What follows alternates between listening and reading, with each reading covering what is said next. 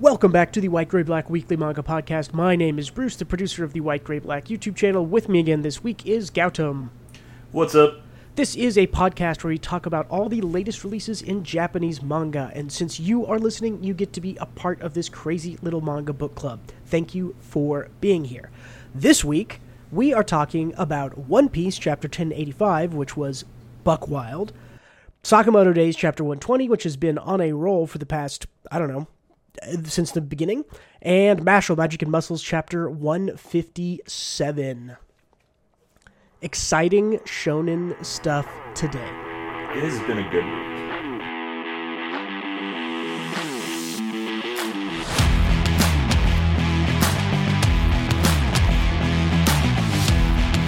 Before that, let's do a quick little segment on the news. Only a couple of minor uh, news segments here. Uh, I read a leak on Twitter. Dis- disclaimer: it is a leak, of course that states that Studio Shaft will be adapting Fire Force Season 3, which is absolutely cool because Fire Force is awesome. And Yeah, Shaft it. is a great studio, and I think Fire Force fits them really well. Uh, yeah. I, I, I thought. Oh, I, I haven't seen all of season one of Fire Force, but uh, I thought David did a great job. I, I also thought that, that is my one worry is I thought David did a really good job with it. The action stuff in there is like, man, some of the best of the years they came out, like for sure. Probably some of the best of the last five years, and so it's exciting. I Shaft style. I'm a sucker for Shaft style. Bakemonogatari is one of my favorite things ever, and I love everything that Shaft has done. So I, I think they're great too. They- They're like one of the the big one, like the big studios that I, I feel like doesn't miss very often. And I only bring up David is because I I think their fire animation was so fucking good. It's. So, I, I I don't- mean, I don't know. yeah. This. Uh, I believe that David Production and a lot of the people who worked originally on the first two seasons of Fire Force were from Shaft or sort of Shaft adjacent. Um, but yeah, Shaft is like Shaft takes something like. Uh, God, what was it like Nisekoi, right? Like Mm-hmm. Nisekoi is your like the the most middle of the road, generic harem anime. You could guess the ending. You know exactly how stuff's going to play out. Now it's like the characters were good, the girls were good, whatever, and like the anime version of that that Shaft did, like elevated that a lot, and I think made Nisekoi way more popular than it would have been with a with a lower tier studio. So I I feel that way about so many things. Um, yeah, I Demon mean they also Slayer did being one of them as well. what what being one of them. Uh, Demon Slayer, like with uh, right, right. Uh, with uh, ufotable. Yeah.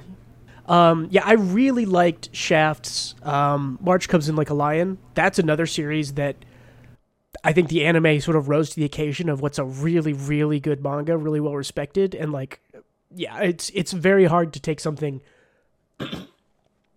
to take something that well regarded in a manga. It's kind of a slow interpersonal type thing and make it make the anime just as good. And March Comes in Like a Lion is really, really good. So. Yeah, I, I hear. I, I definitely have to watch that at some point.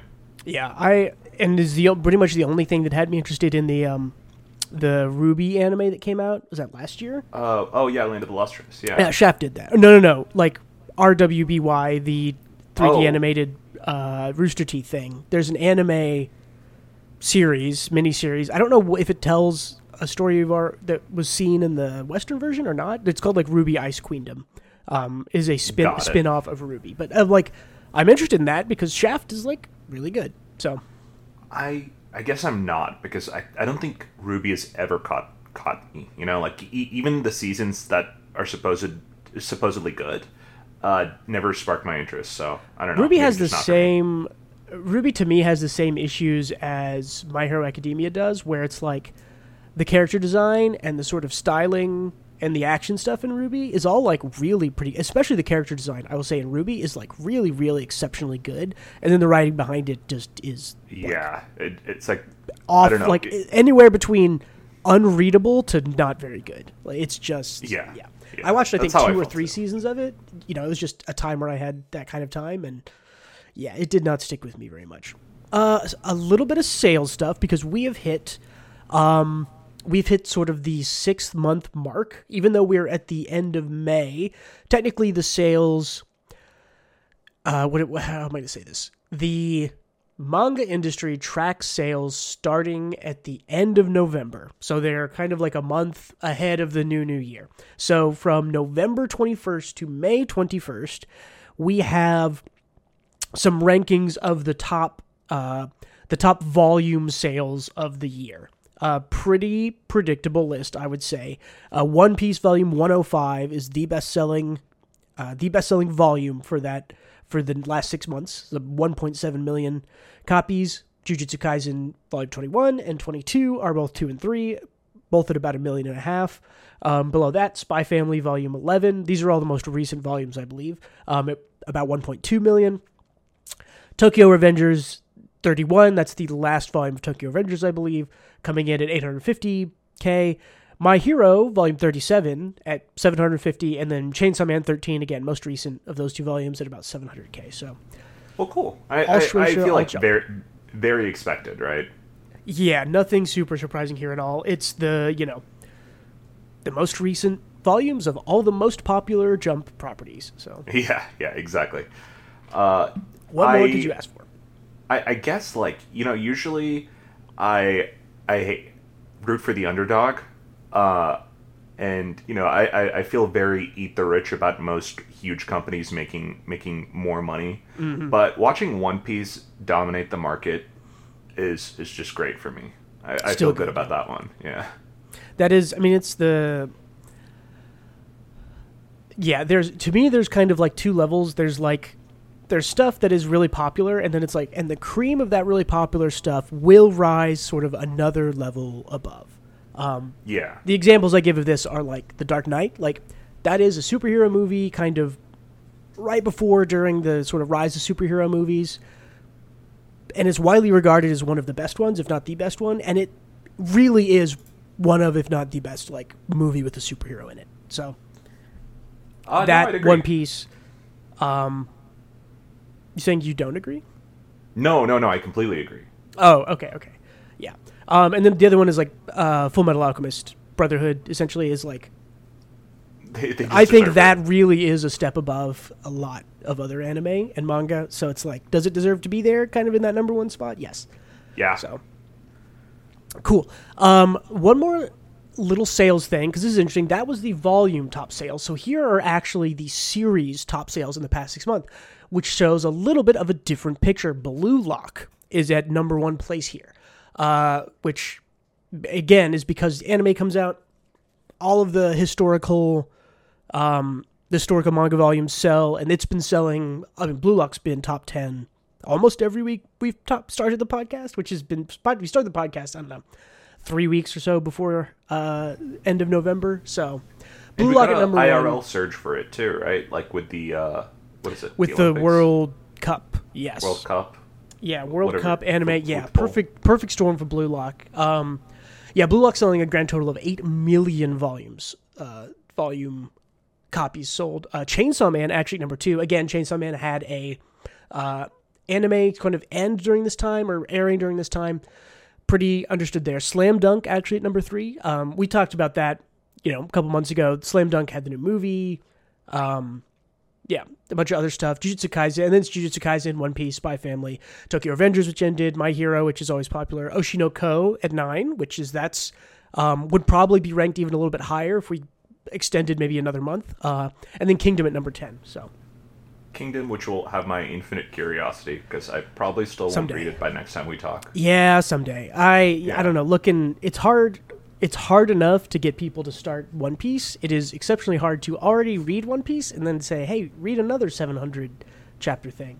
Also, with how I mean, how difficult it is trying to go through something like well, not difficult.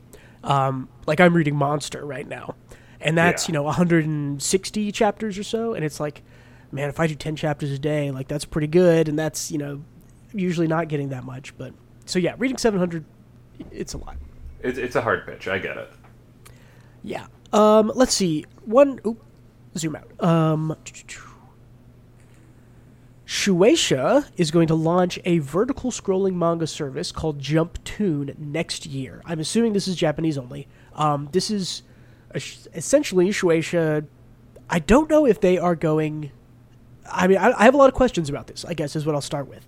Um, this could be manga and Shueisha sort of expanding into the manhwa format, right? The sort of single, single long scrolling image comic format. Um, This could also be Shueisha looking to buy Korean rights to manhwa and bring those over and publish them on their app. And it's kind of in the same way that they sell their rights to to Viz and people in the West to publish. Uh, I don't know what angle they're they're choosing here. This they could have original. Um, my guess is this is either they see that a lot of the online comic publications are going in this way, are going to the sort of single line manhwa style, and they want to snatch some of those up and you know own the market as early as possible in Japan and elsewhere, or they want to do it to you know partner with Korean publishers and get the popular Korean manhwa over and you know push them to Japan that way. So I don't think this will affect us over here in America too much. Uh, we've already seen kind of collaboration with like Tower of God and all that stuff. Uh, Korean manhwa getting animated by Japanese studios. Right, So I, I can see some strong collaboration there because honestly, if you think about it, even in the West, it's money on the table because our only kind of well, one of our few official Korean apps that is mainstream is Webtoon. Webtoon, yeah. And I think it is a I think Webtoon is just okay. So I feel like someone like Jump who has the best translators, the the best editors, the best typesetters, all that stuff. Uh, Mm-hmm. the most money in general. yeah, exactly. The most the, the most capital to kind of leverage uh, leverage talent. I, I feel like they could capitalize on just a system to bring K manga everywhere. Yeah, yeah, yeah. I'll I'll be really interested to see to see what angle this is coming from. Just because, again, Uh-huh. this is the biggest manga publisher branching out into a new angle. I mean, this is this is similar if um, Marvel or DC said we're going to open a branch that does that does manga style comics, or we're going to open a branch that does manga, and not giving much more details of okay, is that you're buying manga from Japan? Is that you're publishing your own manga? Is it you're buying you know already published manga and, and doing it? So, um, curious to see where this goes. I, and I think they're they're already dipping their toes with what, what you're going to bring up next, and also like you know Deadpool Samurai. It's bizarre that I've read Deadpool Samurai and Spider-Man Red over an official volume of Deadpool or Spider-Man. Um, so I, I think there's like promise there. There's there's a market not only in Japan but outside of Japan for people who like manga. Yeah, I mean for sure the and you're right the the, the very next the last news thing we're going to talk about very much goes into this, but I think more and more I think Shueisha is smart enough in in this regard to know that comic readers have way more overlap than I'm trying to like it's hard to even compare to something else, right? I mean like I grew up on western comics and it's one of the reasons I feel like I slid so easily into manga, right? Is that I I grew up reading reading Batman and Detective Comics and the Archie Co- Sonic comics which were really good I, for that's what I was going to say too. I, I grew up reading all of the Archie comics. Uh, Yeah, I mean, and I would bet that, especially people kind of in our age range, in late, or what are we? What are we? Late millennials, mid millennials, I have no um, idea. people who had, co- you know, Western comics popularized, and you know, had. I was born a year after Batman 1989 came out. You know, Batman was huge. Batman animated series was published. Spider-Man animated series was there. Justice League, like comic book heroes and comics were a big part of me growing up and not that they necessarily fell from grace but something about the manga i mean we've we've talked a little bit in the past episodes and in some of our specials about why why we think manga has sort of quote unquote overtaken western comics as as true depending on which uh which metric you use there um but yeah i I think, you I, I think you're as right. I think in today's age, it manga is more popular with younger people. that is and true I- yes And uh, I'll end the tangent here, but I, I think the whole reason behind that is just accessibility. But and, and kind of how the story like there's no resets in manga. It's just a linear story. Um, Well, and that's my biggest thing. I mean, just just Yeah. personally for me, I like reading a contained story with an ending or at least a promise of an ending. Um, and reading serialized, you know, Batman, whatever, you don't really get an ending. You get kind of a bunch of story arcs, and then they will reset it or they'll do something else. And there's the crossover stuff is difficult to keep track of and all that jazz. But, anyways, all of that to say, I think Shueisha sees the appeal of Korean manga format, the manhwa format, the sort of single vertical scrolling manga, and says, hey, you know, if we can get, you know, 60% of our, uh, you know, black and white single page, two page manga, you know, flip page, whatever, whatever you want to call it, right? Standard manga style publications, we get them reading vertical. They'll read both, right? This is not a thing where people are only going to consume one or the other. Uh, I mean, I know, like I, for instance, I have Webtoon downloaded on my phone, and I don't read a whole lot of them. That's more because I have not found any that are to the quality level that I think I would appreciate. Uh, I've only read a couple of manhwa.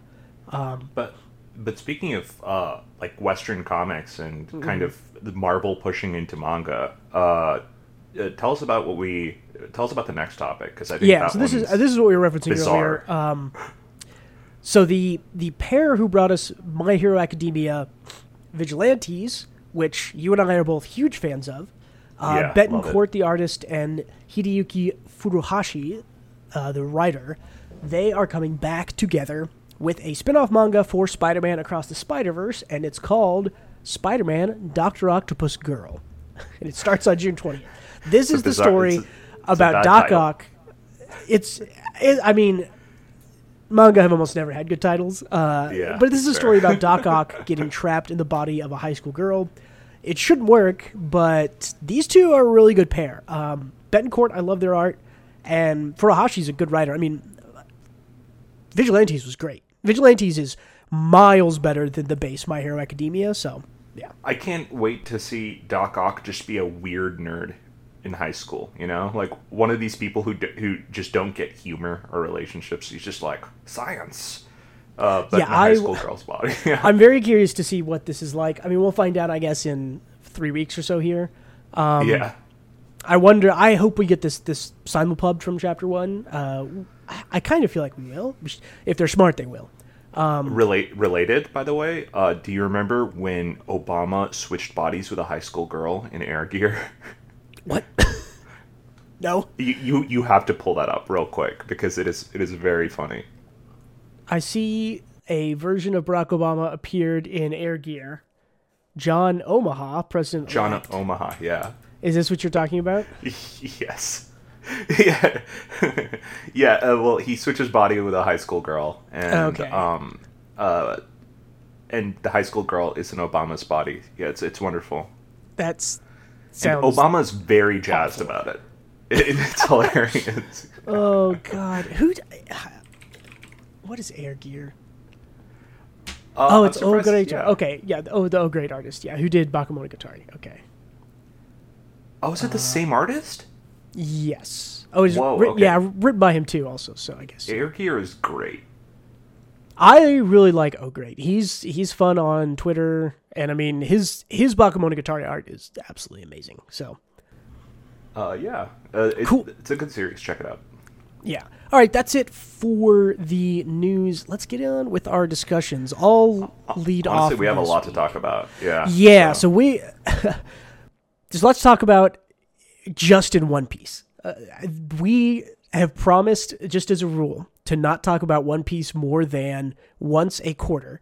Uh, this will be our second quarter discussion of One Piece. Um, the last one was back in I don't know February maybe. So about three months out. Um, yeah, because we could spend probably the whole chapter there. But let's start with Sakamoto Days, which is we had the I would assume I think this was labeled as the last flashback chapter. I think it was called a final. Um, boy, I let's just talk about the flashback uh, sort of arc in general because it was maybe seven or eight total chapters. What a good flashback! It was great. Two I, two really good flashbacks happening at the same time. Dandadan and Sakamoto Days. There's a lot of bad flashbacking in in anime and manga, and these two are some of the best I have seen. I I can think of like three series where flashbacks always hit, and I can throw Sakamoto Days in one of them now. I think Yeah. uh, One Piece and Dandadan have have that art mastered. Yeah, One Piece is very good. I the flashbacks to the Ishvalan War in Full Metal Alchemist are also some of the others that I think are really really good. Um, but yeah, this is so. Another thing that I love here, just on this page in general, is the artistic audacity to just say, "Oh yeah, you know, I've got a limit of probably what 24 or 23 pages." The first page is just a blank white page with the title. That's like I love that so much. Part of my like sim like my uh so I simplistic style kind of basic no frills type stuff. That's kind of I'm very much that style of person. Um and just giving you a white page with the title on it leading into like a very dramatic uh, engagement afterwards. I like I love this. It's it's so weird to be talking about how much I literally love the choice of the artist to not draw anything on a blank page except for the title, but like this hits so hard for me to just be like blank page. The next page is literally I killed Rion Akao. It's like that is so impactful. and that is the majority like that this is like one of the few lines in the in the chapter there's like a few more mm. but it is all action Yeah, I bet there's like maybe a hundred words total in this chapter. Um, like probably not even. But yeah, I mean, this is and this is maybe not one of the greatest fights, but because the flashback did such a good job at developing the characters, and we have heard um, talk about Rion from her, is it niece, right? niece yeah Yeah, yeah, because it's her aunt. Yeah, so um, that that and then as we'll see in these in these upcoming pages, the sort of style, the sort of dramatic like this is an action panel that is clearly about the two character like the two characters fighting. And that's uh, like okay of course it is bruce that all action things are about two people fighting but like there's a lot and we can't see every page of it obviously but there's a lot of close-ups of faces while this is happening and um sakamoto who's generally like pretty uh, pretty kind of emotionless uh, character that's kind of who his character is. Um you can see in the bottom panel here like he he seems much more kind of visibly like angry and perturbed showing more emotion than average uh in this fight. And that's like i know exactly what you're saying. This Yeah. is the most personal fight in the series. The rest of Probably, it yeah. is, is probably impersonal right? But this one's yeah I, I see what you mean. Very much this is an assassin who you know does not care to explain and is kind of knows that he sealed himself in a fight he can't win and a guy who's like okay let's fight i'm here for revenge yeah it's it's amazing there's also this uh, this is one of the, uh, man when we talk about Sakamoto days, we talk about how good the fight choreography is, and this fight again does not let down. You're always going to get at least one or two cool things. I mean, first of all, the bad guy, um, he's not called Slur yet. What is his name now? Uh, oh shit forgot. i don't remember I don't know. We'll doesn't call him matter. Slur. Uh, the bad guy. Slayer. He's got this cool whip sword. He's essentially got. Um, did you ever play Soul Calibur? yeah He's Ivy? got uh, Ivy's weapon, yeah, which is like a sword that becomes this like whip chain sword, which again is just like, I, when's the last time you saw a whip sword in an action manga? Like, I think it probably appeared in Sakamoto days like a year ago, and that's probably the last time anyone has seen one. yeah I, I can really, really think of bloodborne and castlevania Yeah, Like, Bloodborne, no. Castlevania, Soul Calibur, yeah, it's yeah but I love this so much I had to put it in here. But the whip sword gets wrapped around uh, Sakamoto, and then he slips out of his jacket. This this is the stuff that I read Sakamoto days for. It's like, what wild and crazy thing are they going to do? And again, like you'll notice in again here, like two pages later, again we get close up shot of the face on both of the characters. Like this is you put it you put it with the correct words. This is a very personal fight. This is a very climactic fight. This is what I have preached in the past about lining up your climactic battle with your climactic character moment. Um, when both of those hit at the same time, they are both elevated. And Sakamoto Days did that excellently. This is clearly the end of the arc. This is the climax fight. And it's also the climax of these two characters coming to a head.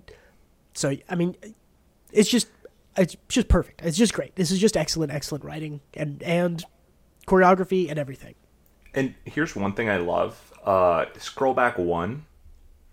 So, audio listeners, in this one, uh, Sakamoto gets wrapped around with the whip, and he, in one panel, he moves his right arm, just like it, it, there's motion lines on it, and which foreshadows in the very next panel his over the top move that he does, where he wraps the chain around his arm and his jacket, uh, which is really not necessary for the action to be as good as it is, but it just adds. I don't know. This is why this guy's such a great action choreographer. I mean, like, legitimately, this small is small things adding up.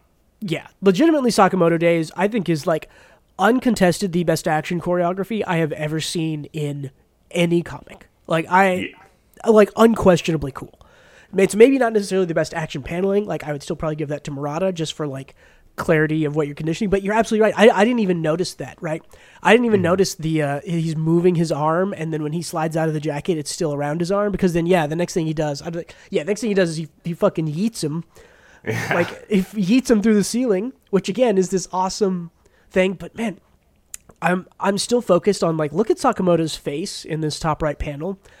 Like that is a like that is a different that feels like a different face than we usually see Sakamoto make. That feels more angry and resolute than than standard. I think like Sakamoto showing those more emotions is like much is like so impactful because he's usually such a stone faced kind of unemotional type type character. Yeah. So. Um uh, speaking of this arc in general, I I've loved. I feel like it's developed Sakamoto so much, mm-hmm. without him saying barely anything. This whole arc, uh, he's just this like kind of a dumbass uh, who has monstrous strength and not. He's not really technically proficient in anything but improvisation. You know. Yeah. He's like, and he's a master at that. Yeah, so, I mean, I think literally yeah. they.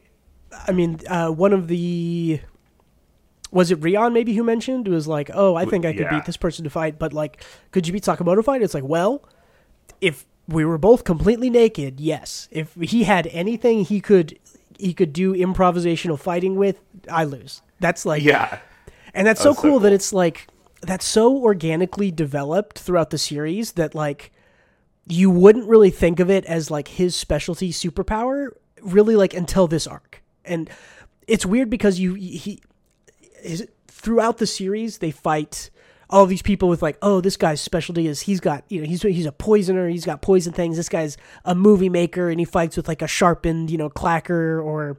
All, everyone all has these all weird niche like specialty ways of fighting. Oh, this guy's a disguise specialist. This guy fights, or this girl fights with the, was it the like handsaw, and Sakamoto yeah. very much just feels like, oh, he's just like a normal fighter, but he's really strong and really good. And then you realize, like, no, he's not a normal fighter. His thing is that his weapon is whatever his surroundings are. Or if you're using yeah. a weapon on him, he will repurpose it for his like he actually does have a cool superpower kind of in this series, but it's like I I never I didn't fully grasp it until that chapter of the flashback a couple weeks ago where they're like, "Oh yeah, if if I fought him, you know, with no tools, I could win, but if he had anything he could do improvisational fighting with, I absolutely lose." So, he he is very much that guy from Fate Zero, the Black Knight guy, where everything he picks up is his weapon. That's his noble phantasm. That's uh, um, uh, Sakamoto's power. It, just anything he touches is, is a weapon. Is, becomes his noble phantasm. Yep. Yeah. I absolutely now need this crossover of Fate and Sakamoto days.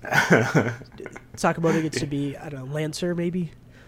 I I feel like he's too lucky for that. But but yeah, and then it ends yeah. of course with what we assumed what we had been told in the past has happened, right? Which Sakamoto kills uh, kills the bad guy. Um,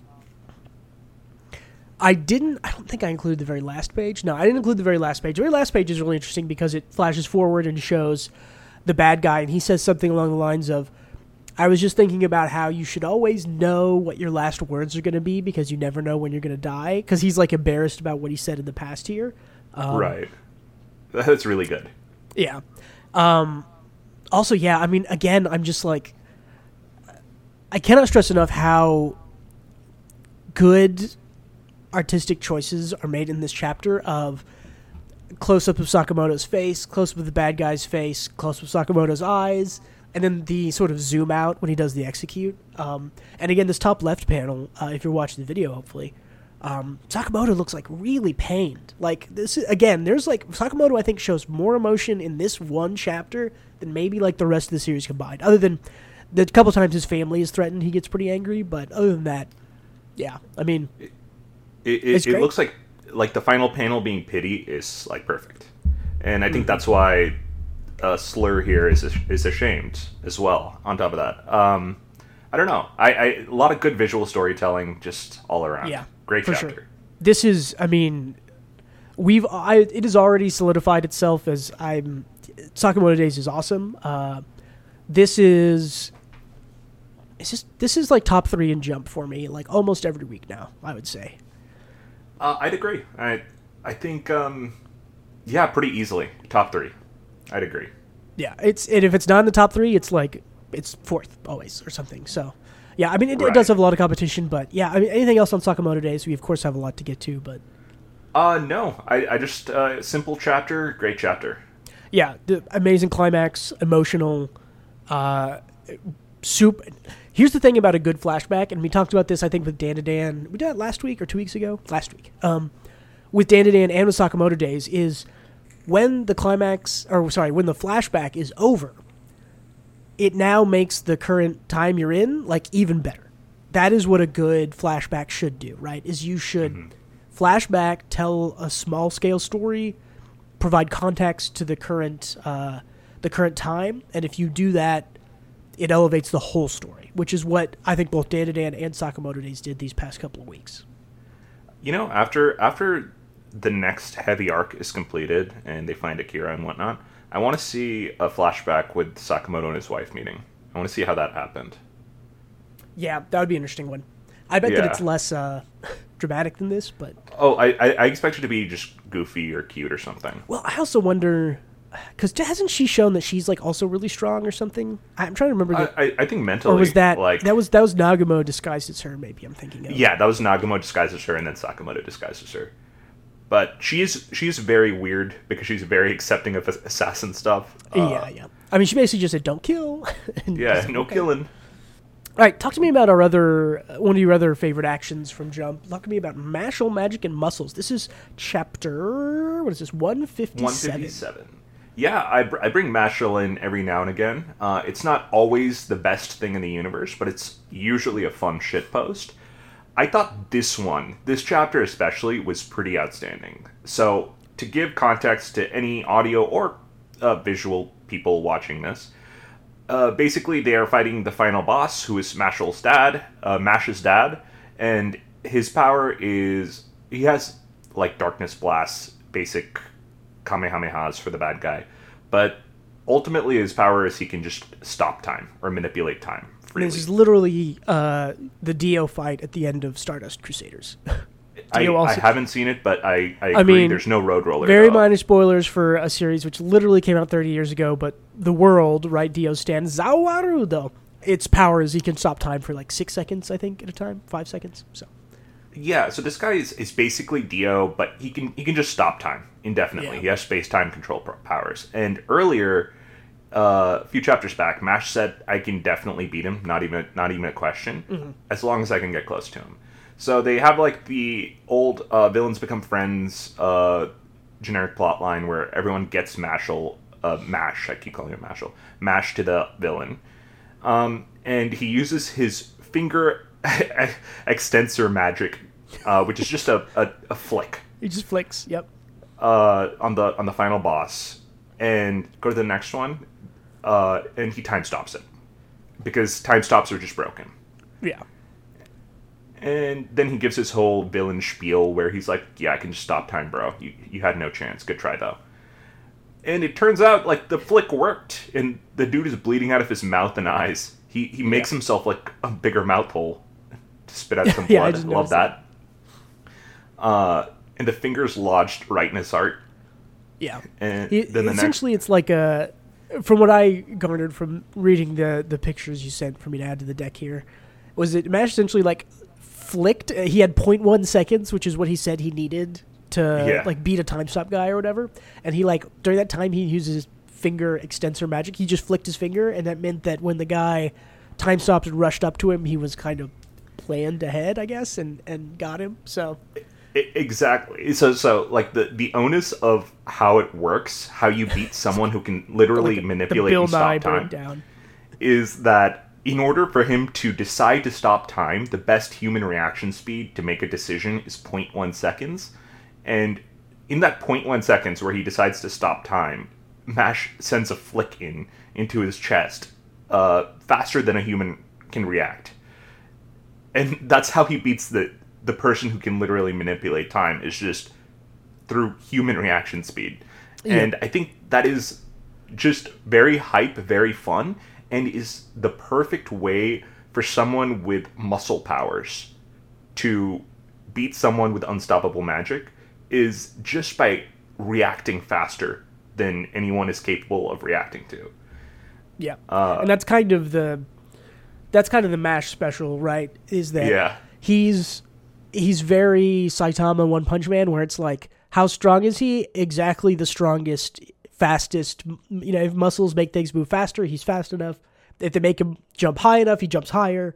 Um, that's exactly the the kind of thing Mashle is. So it, it is uh, literally a like a speed blitz, you know, um, where p- this is how peak human can fight like a god is speed blitz them because they still Yeah. have re- like human reaction times. Uh, I love that.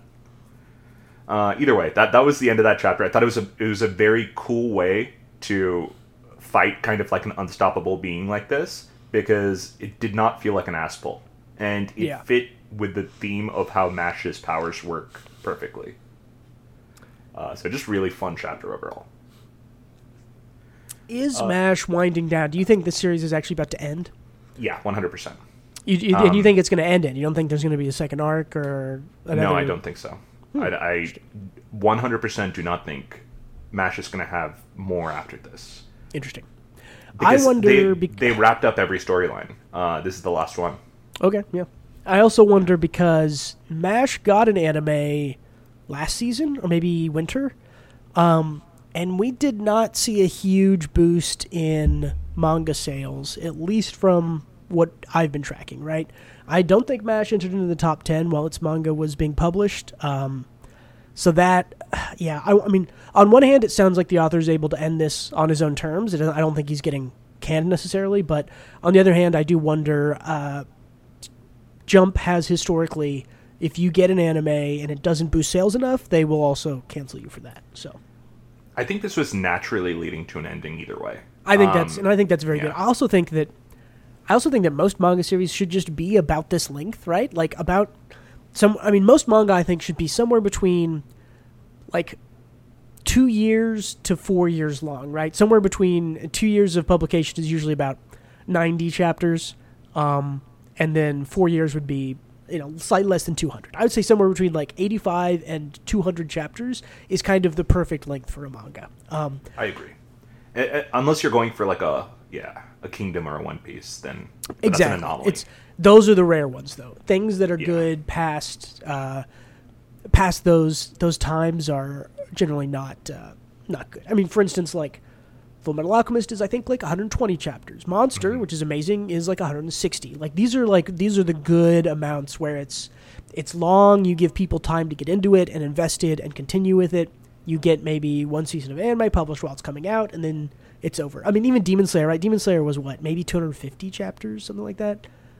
yeah, it's like a, hundreds or two hundred. Like it's- Yeah, 180, 190, something like that. I mean, Jujutsu Kaisen is kind of like right over that. I think Jujutsu Kaisen's on like 220, 225, something like that. So lots of things in this area. I also think that just a lot of things once they start going, uh, once they are sort of an unplanned free fall of, well, I'm just going to publish this forever, uh, just start losing quality.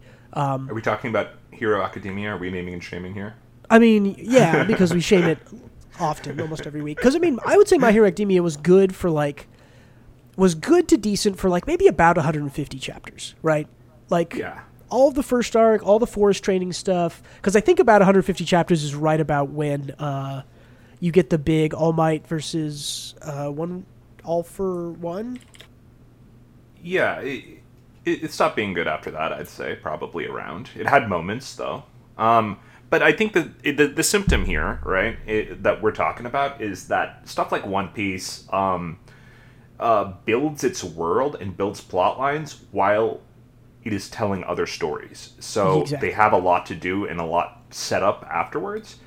While Hero Academia still has these like s- same plot lines and stories built up, but it doesn't build the structure to get there. So it, it, it feels all thrown together at the same time. Yeah. So the the arc that I mentioned in My Hero, the all for one versus one for all thing, that happens it ends at chapter 94.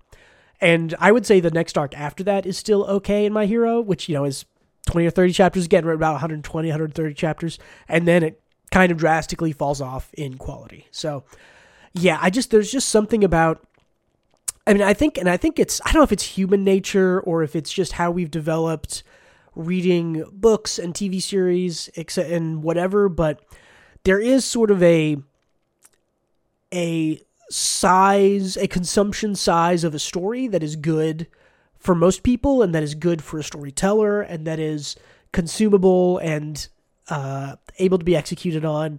Um, for instance, you don't people don't really make you know, people don't plan to make miniseries that are 30 hours long, right? They make four or eight hour miniseries. They make two to three hour movies. Um, the size of a story is important. And in manga, where you don't really know what the size of your story is, I think there is a, I think there is a goal, a sort of sweet spot where you can introduce something at the start or near the start and go through it and then resolve it by the end. Ah, I will put forward Chainsaw Man Part 1 as sort of like a perfect I think Chainsaw Man Part 1 is like 97 chapters or 94 chapters or something.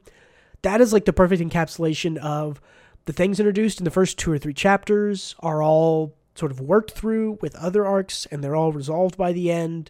Chainsaw Man could have just ended after the first arc and it still would have been excellent. Part 2 I am also still loving. Um, and I, part 2 seems to have the same trajectory and I would guess that it's going to be about the same length. So I well, you know, I think I think things can be variable length as long as you're not doing.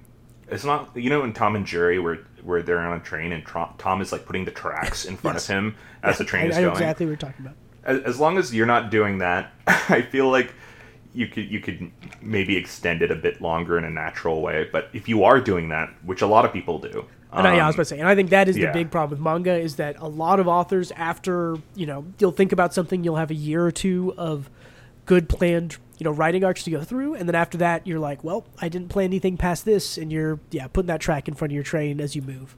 Fuck all the other manga. One Piece was crazy good this week. Um, oh yeah, it was. this is One Piece 1085. This is uh this is major spoilers. So if you are not cut up on One Piece and you mind uh pretty deep One Piece spoilers, um n- this is not for you. If you are reading One Piece or you don't mind spoilers, this is going to be a fun conversation. The title of this chapter is The Death of Nefertari de Cobra. Or uh Yeah. yeah. So, I mean, I, I was gonna put the title in like the intro thing, and I was like, no, I can't do that. The title's a spoiler. So, um, man, Uh, let's. I, I actually didn't even notice this chapter title. Mm-hmm. I, I very much remember before we get into the chapter. I very much remember telling you when you were reading One Piece to not read the chapter titles because in Mm. the list is one of them is called the Death of Portgas D Ace. I think and- I remember. Yeah, Yeah, it's just such a huge spoiler. which I was actually lucky enough that uh, that was not spoiled for me when I got there. Um, Good. I was, I was hoping it wouldn't be. yeah, there's not a whole lot like that, but yeah. boy, what so much ha- happened in the chapter. I think. Uh, L- let me let me try to give it really abridged version. sure, sure. A and just just know that this is going to be missing details. Um, effectively, we are in we are ending Reverie, uh, and uh, Cobra is uh, the leader of Alabasta is in front of uh, the five elders, the Gorosei, who lead the world, and it is revealed last chapter that this mysterious shadowy figure named Im Imu however you say it, uh, is the true leader of the world, sitting on a throne, which, when the world was world government was originally created, no everyone agreed no one should sit on it for equality reasons. But she has been sitting on it this whole time, leading the world from the shadows, and uh, Cobra is just finding out that this is the case uh, as she kind of showed herself, and that's where we are right now. Yeah. And now we can talk. That, well, let's start. I mean. I wrote down a bunch of just like question stuff, but let's start with one that because you referenced im as a she. Do we? Is that confirmed? Do we know that this? this do we do we know the sex gender of this character? I feel like we don't. I I also do think that it presents generally looks kind of female. Um, I also think that would be more interesting, but who knows? I I just made that assumption, so I'm not sure. Yeah, I think a lot of people do. I think a lot of theorists and, and guessers, uh, me included, I think this is I think this is a, f- a female character, but uh, honestly, no idea. Yeah, this is. Uh, what's the first? I'm trying to think. We'll just go in order. What's the first big reveal here? Um, we reveal that Im, I guess, knows uh, knows about the Nefertari, the pa- the past ancestor of Vivi and Cobra. I can't remember what what his first name was. Uh, I Uh, guess Nefertari n- is his last name, right? Yeah. So Uh, yeah, yeah. I, I and I, I think the answer to answer that question, I think the first big reveal is that in the past, uh, the moniker D is, uh, as Im says, is the ancient enemy that they fought against and somewhat erased. They uh, she mentions, uh, or I'll say they they mention that um, uh, it was their ancient enemy and the current uh, remnants of whatever D is. right, current uh, people with are- the middle name quote unquote D, the will of D. have no idea what the true meaning of D is, and they're more of like an echo of what they used to be. Yes. So that leads us to the question, and I, I posted to you this because I read I read the little spoiler blurb for it. That's what got me thinking about it. Um, my theory, and this is everyone's got a wild theory about One Piece. My theory is the will of D is the will of. I'm trying to think of how to say it. Dragon. I'm just going to say D stands for dragon. That's the start of it. Because the celestial dragons are sort of the quote, the ruling one percent class of One Piece. Um, I think the celestial dragons stole that name from original actual dragon people, dragon pe- given dragon name people. I, I I don't know exactly how this all fits together. That's that's the way that a theory works, but um, I could see I think that. I think the idea that the celestial dragons deserve to rule and the will of D being sort of the will of the original dragons and cuz again we don't really know what happened during the void century right? That's the that's one of the big big mysteries of one piece. My guess is that because and Oda I think ties all these things together and I think he chooses very simple there isn't a whole lot of complex things when we get flashbacks like this, right? Um, it's usually a pretty simplistic way to tie things together. And I think one of the easiest and most simplistic ways to tie together the Void Century and the Will of D is that essentially the Celestial Dragons rose after the Void Century is over, Celestial Dragons are in power. So my guess is before the Void Century stuff, there's obviously a struggle. I think that's been mentioned a lot that there's, you know, they obviously fought about something. Um, the fighting was essentially the celestial dragons taking the the the quote unquote will of D, the will of the dragons, and saying this is ours now, or maybe one of the dragons rebelled or something, and say we're the celestial dragons and you are just the other dragons, the other dragon, will of D, whatever. Um, so the erasure thing is basically going to be a oh those who have the moniker D are the true rulers of the world, and I think what we learn in this chapter about the Nefertari family lines up with that which is why I think this is a good theory. Because one of the next reveals we get, um, Im asks about. Do we have it in there? I don't remember if I. I don't think we have this page in here. But uh, Im asks. Uh, Cobra is talking about who is his ancient, his ancient ancestor who left him a letter or something, right? And says, Yeah. "Oh, that like that wasn't her full name. What was her full name?" And he goes, "Oh, she had the initial D. I also have the initial D. Yeah, it all just I don't, it all just ties together. Of okay, so the past, you know, the the past ruler who didn't go along with the celestial dragons had the will of D. Maybe that's related to it. now the co the Nefertari still have the Will of D. Luffy's got it. All these important people who, and I think part of the uh, theory that I sent to you that I also think reinforces this is that literally, I think every single person we know in current timeline One Piece with the moniker D has been anti world of government and anti celestial dragons. So yes, go off. And I, but I also think it's because the celestial dragons kind of, or the world government just tries to fucking murk them. Uh, real quick, uh, right, uh, right before that, basically, Im said that Queen Lily uh, who was who was brought up a second ago, uh, fucked up, made a big blunder, and uh, threw the poneglyphs, their their biggest mistake, their biggest failing, all over all over the world for people to find, and started off the whole onus of the story in the first place. And she is asking Cobra, "Is it was it was it a mistake or was this intentional?"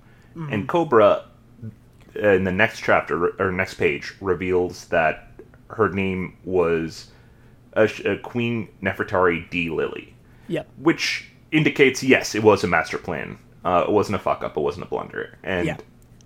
Im gets really pissed off. Yeah. Also, can we talk about real quick? I love the very bottom section of this page with the clocks. Where, yeah, where the Gorosei are all like pulling out their weapons at the same time. Like that's a yeah. cool. That's very. um it's very like end of Godfather, end of Godfather Part Two. Like, uh, yeah. it's very, it's just a very cool panel from Oda right here.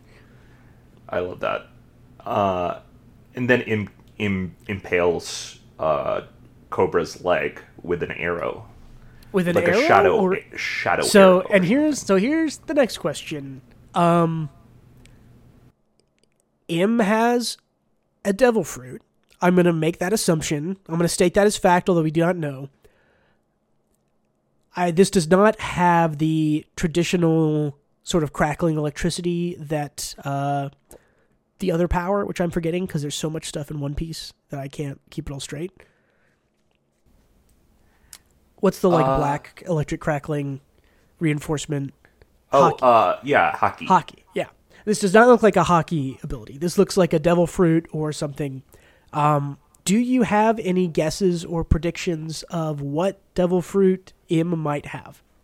Um, I don't think it's a devil fruit. I think with this, it it seems like a devil's tail, and it's called a devil fruit for a reason. So mm-hmm. I imagine she might be like the progenitor of these powers. Oh yeah, you're, yeah, you're hitting on the same theory that I read that I liked, which was maybe the reason they are called devil fruits is that one of the original or first ones that people experienced was a devil fruit, right? Was mm-hmm. a the fruit of the power of the devil. Um, and they said, "Oh my gosh, that is a devil fruit." And then you someone has the fire powers, and they go, "Oh, that's also a devil fruit. It's just fire." Um, mm-hmm. Again, I think Oda's really good at his world building at making things very simple, uh, even when things kind of are mysterious and seem complicated. I think he almost always returns to simplicity to explain things. And I think it would make a lot of sense for Im, this supposedly at least 800 year old person who has been ruling for that long, who I'm going to assume has a devil fruit, to have a, you know, it. Now, it might be just called like, oh, you know, X type devil fruit version, you know, version devil or version Satan or something like that. It could be like that, but this this to me reads like um yeah, like like it's like the devil's pointed tail is the attack that she uses or that they use. Um yeah, I I think that's a cool theory. Yeah. And I'm, I, am behind I, it. Yeah, I think I think that one might be legitimate. Um either way, uh very cool moment. Here on the page what what we're seeing is uh, Cobra reveals that her name was Nefertari Nefertari D Lili, gets stabbed, and then Sabo pops in and uh, tries to one shot the whole crew uh, with his fire powers, which I love. It's just um, it's in anime you'd see someone come in and be like, "Let's talk about this real quick, then fight." But Sabo just shows up and tries to in- assassinate the whole Gorosei in one go. Yeah. Well, and this also, I mean, this is really cool because this connects back to was it like maybe almost a year ago that we saw the island get nuked because the government was looking for Sabo and thought that Sabo was on that one island. Um, yeah. And I remember at the time people thinking, and even thinking like, okay, like Sabo's a revolutionary, but like he's not. They're not like a nuking Dragon from orbit. Like, and Dragon's the leaders of the revolutionary. Um, and even the idea that he killed, I mean, clearly the idea that he killed Cobra was a lie. And so, but even covering up their reason for like nuking an island with that, this to me ties that ties together with that perfectly, right? They, I Why think, they want to kill Sabo. Yeah. Yeah, they know. I think that Sabo overheard the things they were talking about, and they also know, sort of, we'll see at the end of the chapter that um, Cobra gives him like a message to bring to Luffy and whoever else. I think I guess to Luffy and Dragon or Vivi. Yeah, yeah, uh, Luffy and Vivi. And it's like I understand now why they are very, where they're very adamant why they were chasing Sabo down, uh, like why they literally nuked an island because they thought Sabo was on it. Um, very cool. Also, I have to point out in this top left panel here, where Sabo is using his fire thing and has this staff, very uh, Monkey King, very Wukong esque. I didn't even realize what you mentioned. Yeah, you're right. Yeah, that's- it just struck sick. me. It struck me as very, yeah, very, very Wukong Goku kind of uh, style here. Hey guys, Bruce here. Just piping in real quick to let you know that Gautam lost a little bit of his audio recording. Uh, luckily, I do have a master recording, so there shouldn't be too many interruptions. It shouldn't change too much. He might be a little bit quieter until the end of the episode, but uh, just the last 20 or 25 minutes here uh, might sound a little bit different in case you notice that. Thanks a lot. Let's get back to the episode. Also, let's man, I the Go ahead. crazy. Oh, I don't know. I was just gonna say real quick. Oda can do some of the craziest things to his character designs. All we have seen of of Im is a very thin black outline with a crown and then their eyes. And their eyes already to me are like iconic. Like you can if you if I see those eyes on any other character, it's like, oh, that means something. Uh, it's a very cool little piece of character design to have the sort of double concentric circles in the eyes. And I love the the bottom left, the like where did this come from when they get mad and it like goes really stylized and stuff. That's very cool. I love this. I, I do like that Im is very short tempered and very egotistical, and you can you can parse that part already. Uh, but yeah, yeah, cool stuff. Uh, what's on the next page? Yeah, and uh, after Sabo uh, incinerates the Gorosei, they turn into these weird shadow amalgam creatures. Uh, I have to assume that the literal shadow government here is just creations from Im. Like I, I have to imagine the Gorosei is just Im's creation. Yeah. So that's how I read it. And then I read some of the comments and they thought differently. So tell me how you feel about this. This is another little uh, point that I that I had written down. Um, I I read this like you read this. To me, this is Im using their power to take control or power up or unlock some kind of thing in the in the five elders in the in the Gorosei here. Uh, other people seem to think that this was the Gorosei awakening, not maybe not awakening, the Gorosei using their own individual powers, and this is Oda just sort of covering it up or blacking it out because he doesn't want to reveal their full designs yet. Which I could see that. I could see either one being true. Um, to I- me, when I first read it, yeah, to me when I first read it, I very much thought this was Im's power again, but who knows? Uh, I think it is because the Gorosei haven't said anything since they transformed. Only it feels like, at least. And uh, to me, it, it's just it feels naturally like a natural progression that Im was just puppeting this whole thing from the get go. Yeah, it also, I mean, the uh, just this top panel here looks like it's like uh, the eyes, the sort of empty big eyes in the background behind the Gorosei really seem to imply that this is like that's controlling them or influencing them somehow. I don't know. I could see it going either way. This isn't. I I, don't really care which way this goes. It could be either way, but it, it's it's an interesting uh, theory to think of. Um, but this brings up the point: what does Shanks know? Because he had a private conversation with them at a crucial arc that has not been revealed whatsoever. Uh, so I'm curious, like, how much of this does Shanks know? Well, and Shanks is also said to be how did they put it? Like he's like in good with the celestial dragons. He's like a pirate that they like or something like that, right? Right. So yeah, it's interesting. I I think the is I think is the prevailing theory there that Shanks is at least part celestial dragon or potentially a celestial dragon who is also a pirate. We've seen this happen before, right? Uh. Don Quixote is was a celestial dragon who was a pirate and a warlord and all that jazz. So And I, I also okay, not to bring up Shanks as a bad guy theory because I don't think he's a bad bad guy, but he only seems to take action when people with the name D are involved. Like he only changed the war after Ace died. He only influenced the war right after Ace died, and he only decided to go after the One Piece after Luffy defeated Kaido and Big Mom. Uh, that's when he wonder. decided to set out. So I, I'm wondering, there has to be something there.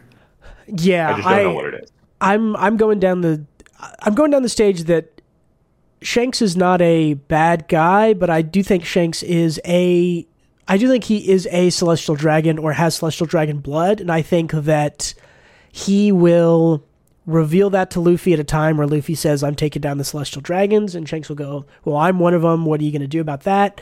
And Luffy go, is going to be like, "I said what I said. Let's go, motherfucker." Um, I, I assume if that is how it goes, then Shanks is hoping to be beaten. I think so. I think it's I, Shanks to me feels more like a. I'm gonna play the role of the sort of last blocker to the One Piece because that's a role that the the dragons and Im and the ruling class all think I should be playing. They think that I'm on their side, or they think that I'm not a threat to them. And if I sort of present myself as a as a blocker, and then Luffy beats me, ah, haha, oh well, and he's more kind of happy with it. But he can't. I think I think the I think the pressure twist interesting thing here is probably that Shanks um, doesn't feel like he can directly go against the Celestial Dragons, even though he doesn't agree, even though he is much more on Luffy's side of thinking of freedom, and they're clearly the bad guys. I think Shanks knows all of that, but I think he cannot. Something is keeping him from just saying, I'm a pirate, I'll fight against you also, you know, blah, blah, blah. And I don't know what that is. Maybe it's because, like, oh, his parents are actually good people, even though they're celestial dragons. There's got to be some celestial dragons that are good. I think Of I course think it- that we'll meet before the end of the series. My guess is that it's Shanks's family. Uh, Shanks but has who a knows? quote for that. Like he said to Whitebeard, uh, he's like, "What happened to your arm?" He's like, "I bet it on the next generation." And Mm-hmm. if he is the strongest pirate in the world and can just go grab the One Piece, why is he? Why would he say he bet it on the next generation? Like he couldn't do it. Um. A good I don't point, know. yeah. There, there is something there. You're right. Uh, yeah, there is something right there. Who knows? Who knows what it is? Um, my guess is Shanks is connected to this. The I'm going to guess celestial dragons like very directly. I'm going to say probably bloodline related. I think you're right. I think you're right on that. But uh, we will see, and if we're right, then let's let's brag about it. Yeah. So okay, next next interesting reveal. Um the message that Cobra gives to Sabo to deliver to Vivi and Luffy is the poneglyphs must be protected. Fly the flag that heralds the world's eventual dawn. Nefertari D. Lili. What does this mean? Uh, f- fly that fucking shitty straw hat flat that Luffy drew a while ago. Um, I, I think it'll be that, that flag. It's the straw hat flag. It's iconic, right? I I'm gonna I give that over under. That's like eighty five percent. I think it's a straw hat flat flag. I do think I do think the wording here is very explicit. I think the dawn and the dawn being related to uh, Luffy's dragon flute, the the sun god, Uh, Romance the Dawn, there's- the sun. I Yeah. mean, there is yeah. I there were a lot of theories before the reveal of Gear Five of why the what's what's the name of the sun god? I'm forgetting now. Sun God Nika. Nika, yeah. The sun, there's a lot of Sun God Nika theories and stuff about one sort of connected to all of this imagery and about romance dawn, about dawning, new dawn, and here it comes up again, right? The the sun rising, the sun god rising is the dawn. And it all connects together, and Luffy is literally the sun god, right? So effectively, and and the world is kind of run by shadows, so Mm-hmm. it, it's it just makes sense. Uh, but yeah, uh, that stuff is pretty cut and dry. I feel, it's but it's cut and dry, but it feels it's very satisfying that one thousand and eighty five chapters in, after countless theories, um, Oda can still drop something. I mean, the cool thing is that it the flag that heralds the, I mean, if you would just say, "Oh, fly the flag that heralds the world's change," it's like, okay, yeah, we know what that means. That's cool. But like using the word dawn here, it like invokes all of that other stuff. Like to me, like using the word dawn, it c- ties it more directly to Luffy than any other word. I, maybe like rising Oh, sun, or like you could have literally said, "Fly the flag that heralds Nika the Sun God's return." Maybe that's more direct, but like dawn is second most direct. So- No, no, that this is perfect. You're right. It's Mm. very satisfying. And there's like the Sun Pirates who freed slaves. You know, like Yeah, it- there's tons just- of it in here. It all leads to it. Yeah. There's more we're leaving out. I I will reread One Piece maybe someday, um, and I'm looking forward to to picking up on all of that kind of stuff that's left behind yeah. there. I think I cut out the piece, but the next, uh, let me see what's on our list here. I love that. I yeah, I cut out a lot of the uh Vivi stuff, even though it was good. Um, but the next panel that's not on the screen is Wapol looking through a peephole uh, Yeah. and catching all of this conversation, and they notice him. And uh, the final page is Vivi got kidnapped by Cipher Pol, Yeah. and Wapol just barrels through a wall, and uh, because he's freaking out, they're trying to murk him Yeah, and uh, carries him and Vivi. Uh, Vivi just grabs on and, and he's just r- trying to get the fuck away.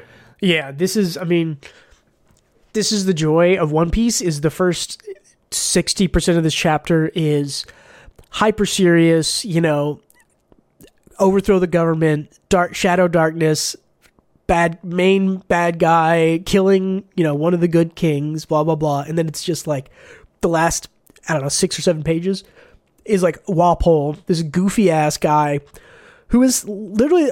I mean, maybe we see him saw him since then, but he originally came from Drum Island, which is like Yeah. chapter like 140 or something. It's been like 900 chapters since this character was introduced, and now they're like a key. Um, he he's buggy light. Like he's one of the shithead villains that is just caught up in in stuff way too big for him, and I love that. I do wonder. Um, I do wonder what is Wapol's part in all of this. Is it just to tell Vivi what he saw so that she knows? Is he? Some people are talking about him going to uh, Morgan's, the bird reporter dude, to to say what he saw. You know, as a as a first first account witness or whatever. But yeah, I don't know. This is this is the part that's a little bit less. Uh, less sure of because this is more of the wild Oda One Piece writing where it's like you're not going to predict what's going next because no one. A lot of the comments here were talking about like I would not have called Wapol being crucial to the key of the sort of climax end of One Piece, but here he is, and here we. I we love are. it. I love it. We love to see it, and uh, I think yeah, it's impossible to predict. He it, it's just there to get Vivi out of this situation. Uh, but who who knows what happens? Um, one thing I, I I did cut out of here, but I wanted to bring up is that uh, CP9 was telling Vivi what was happening with Reverie, and uh, the Straw Hat Grand Fleet pirates uh, beat the shit out of the Celestial Dragons, and then bragged about it, uh, stating their name and crew. So True. the Straw Hats are already responsible for ruining Reverie, uh, which is great. Uh, and there is also the fight between the two emperors, of the, or not emperors. Um, gosh, what are they? The commanders. You know, Uh, admirals? Fuji- yeah, admirals. Admirals. Yeah, um, Fuji, Fuji, Fuji, Fujitora Fujitora and the, the Green Bull. yeah Green. Bull. I was like the plant dude. Yeah, yeah. There was uh, a panel here that was funny that people were talking about where it's like Fujitora like accidentally frees a bunch of slaves because or something. I don't. I don't even remember the context of that, but it happened. he he dropped a meteor and they're like, "Hey, don't drop a meteor here," Green Bull said, and he dropped a meteor and accidentally freed a bunch of slaves, which quote unquote accident. Fujitora is just a good guy. Yeah, Fujitora is chaotic good. I think for sure. Yeah. So I, I actually think he might be the most lawful good in this series because he just does Yeah. the right thing regardless. that's kind of true. yeah. Yeah. Yeah. Is lawful regardless good of the rules. and, and we're not what the world government tells him to do. They kind of tell him where to Yeah. go, and then he does what he thinks is right when he gets there. So Exactly. Uh, love that character. cool. Um, what do we got? Will of D. We talked about. Talked about Imu. We talked about Gorosei and their powers. Uh, anything else you want to talk about on One Piece here? Uh, no, I think I think we actually succinctly covered all of it. Yeah, we actually went through it. I think it helps that we're assuming you are caught up on the rest of what's happened because there's a lot of other stuff going on here. Um, Sabo, I, I mean, this last thing to talk about would be Sabo's situate. What is Sabo's role? Um, Does Sabo have the will of D because he chose Uh, to have it? There's a, that minor flashback in this chapter, right? Of or maybe it was last tough chapter, where he's talking to Luffy and Ace, who both had D had the will of D already. Um, so yeah, I Sabo's kind of a wild card to me. I'm not sure where he fits into all this. I I don't think he does, but I think he's also like I'm not discounting him as Luffy and Ace's brother. He definitely is, Yeah. but I, don't- I don't know how the will of D works, so I can't say if he has it now. But I don't Nobody think really does. So Yeah, we can only guess. Cool. I mean, yeah, go go read One Piece. Crazy good this week. Um, I how long until we get back to what Luffy is doing? I mean, we remember we left we left uh Vegapunk what on his island like in the middle of the climax. We have been flashing. This is a flashback, also, I guess. we're like a side side flash. I don't. We've been flash. I mean, there's another good flashback, right? This this one, Sakamoto Oh, Days, Dandadan. Yeah, This is a flashback because this is what happened in Reverie. However long, Yeah. I don't know how long ago, because time that's right. Because works Sabo's weird with Dragon and shit right now. Um, Yeah, I think, Sabo got home to Dragon. He's telling the story, right? Is what's happening here? True. Yes. Yeah. I think we either flash back to Dragon or we flash back to uh, Vegapunk Island. I am. I think next chapter might be Vegapunk again because It's been a while. it'll be interesting either way, or or it might be it might be like you said. We might flash back to Dragon in the last last half or last couple pages. Will be back. Will show us. Oh, we're going back to Luffy and everybody else now. And the Straw Hats. yeah. So. Yeah, One Piece is crazy good. This this is a Very, huge, yeah. huge lore drop chapter. Um, we'll see you in three months when we talk about One Piece again. yeah. Cool. Uh, hope, hopefully nothing insane happens. Like even more insane happens in the meantime, so we can meet our three month quota. But Yeah. we will I mean, see. Did we If it skip? goes We too didn't crazy, skip. let's just we'll break our rules. Yeah, we didn't skip too much crazy, crazy stuff in between. I'm trying to think of what happened. I mean, there was like.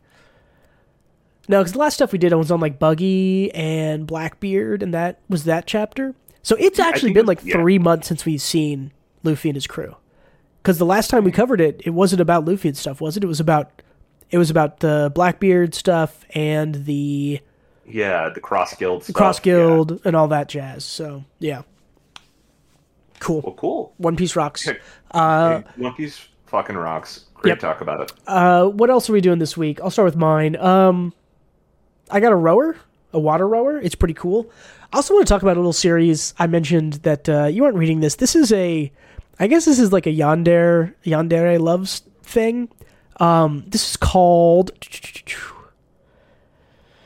My Girlfriend Gives Me Goosebumps by Shunsuke Ino.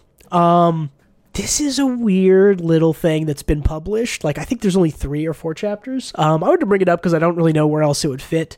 Uh, It's essentially a guy who is so is like very bored with life and nothing makes his heart beat very fast. Um, he like will go and ride roller coasters and he's very like numb, but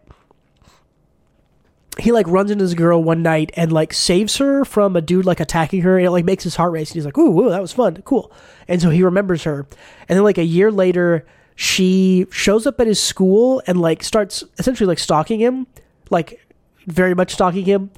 And then another girl comes and tells the main guy that's like listen she's fucking crazy. Like she like stalked me at my last school, knew everything about me, like planted bugs on me, did all this crazy wild shit. And as he's as the other girl is telling the main character this, his heart is beating fast. He's like, "Hell yeah, I'm gonna let this girl stalk me and be a yandere because this makes my life exciting."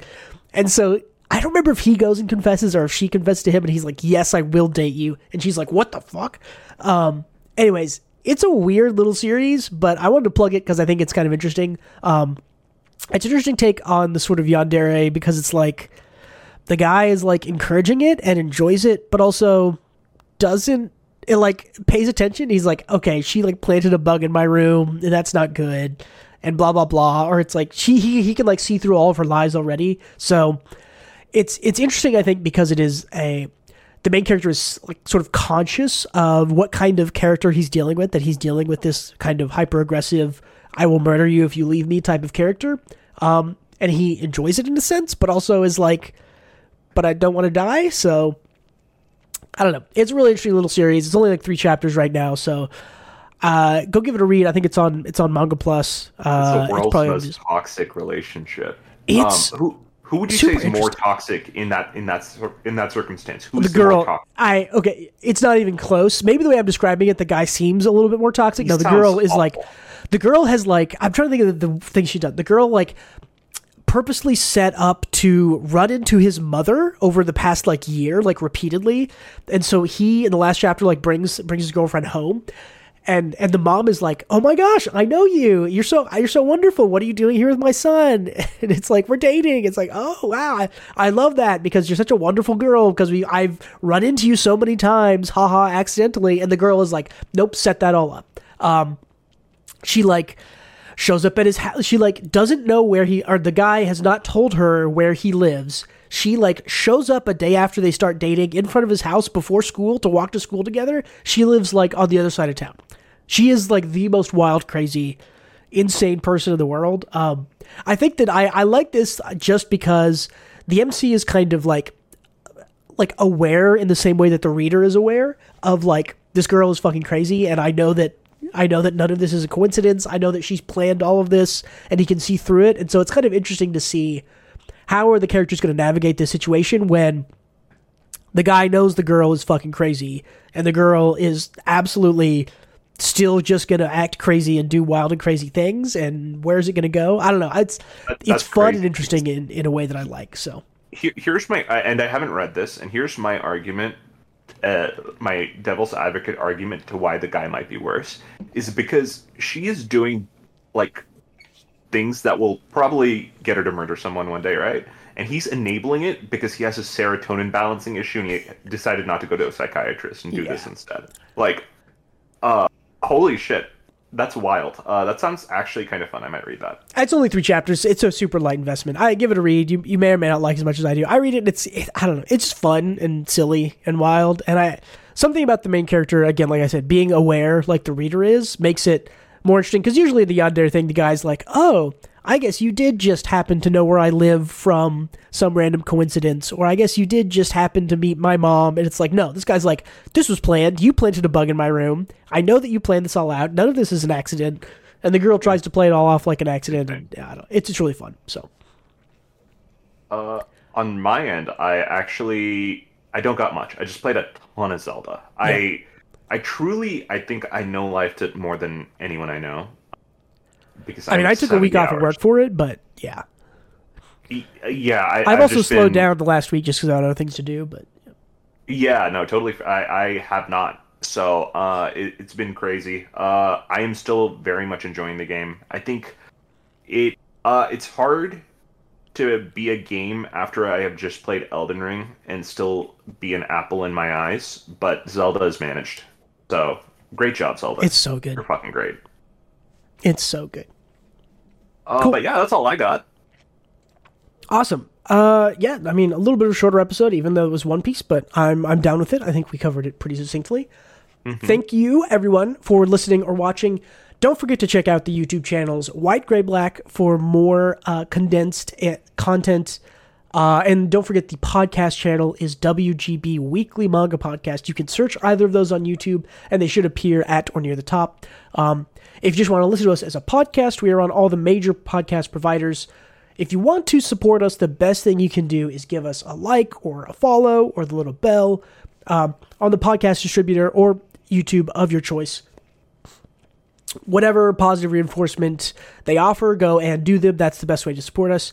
Uh, we don't really want your money. Uh, any, we really just want 90 minutes of your time every week. Uh, so just, you know, press single button. Best thing you can do. Uh, if you do really want to help out, head on over to the Patreon at patreon.com slash WGBmanga, where you can hear some bonus episodes we've got. Um, but again, just giving us more eyes and ears is a great way to support us. It's free and it's low effort. Um, check me out on Twitter at WGBmanga if you want to suggest something or chat with me about what we've talked about on the episode, um, or leave a comment in the YouTube comments. It's another great way. as always, uh, thank you so much for being with us this week. Thanks for sitting through our, our One Piece talks and, and everything else. Yeah, it was a blast. Goodbye, everyone. Don't forget to read more manga.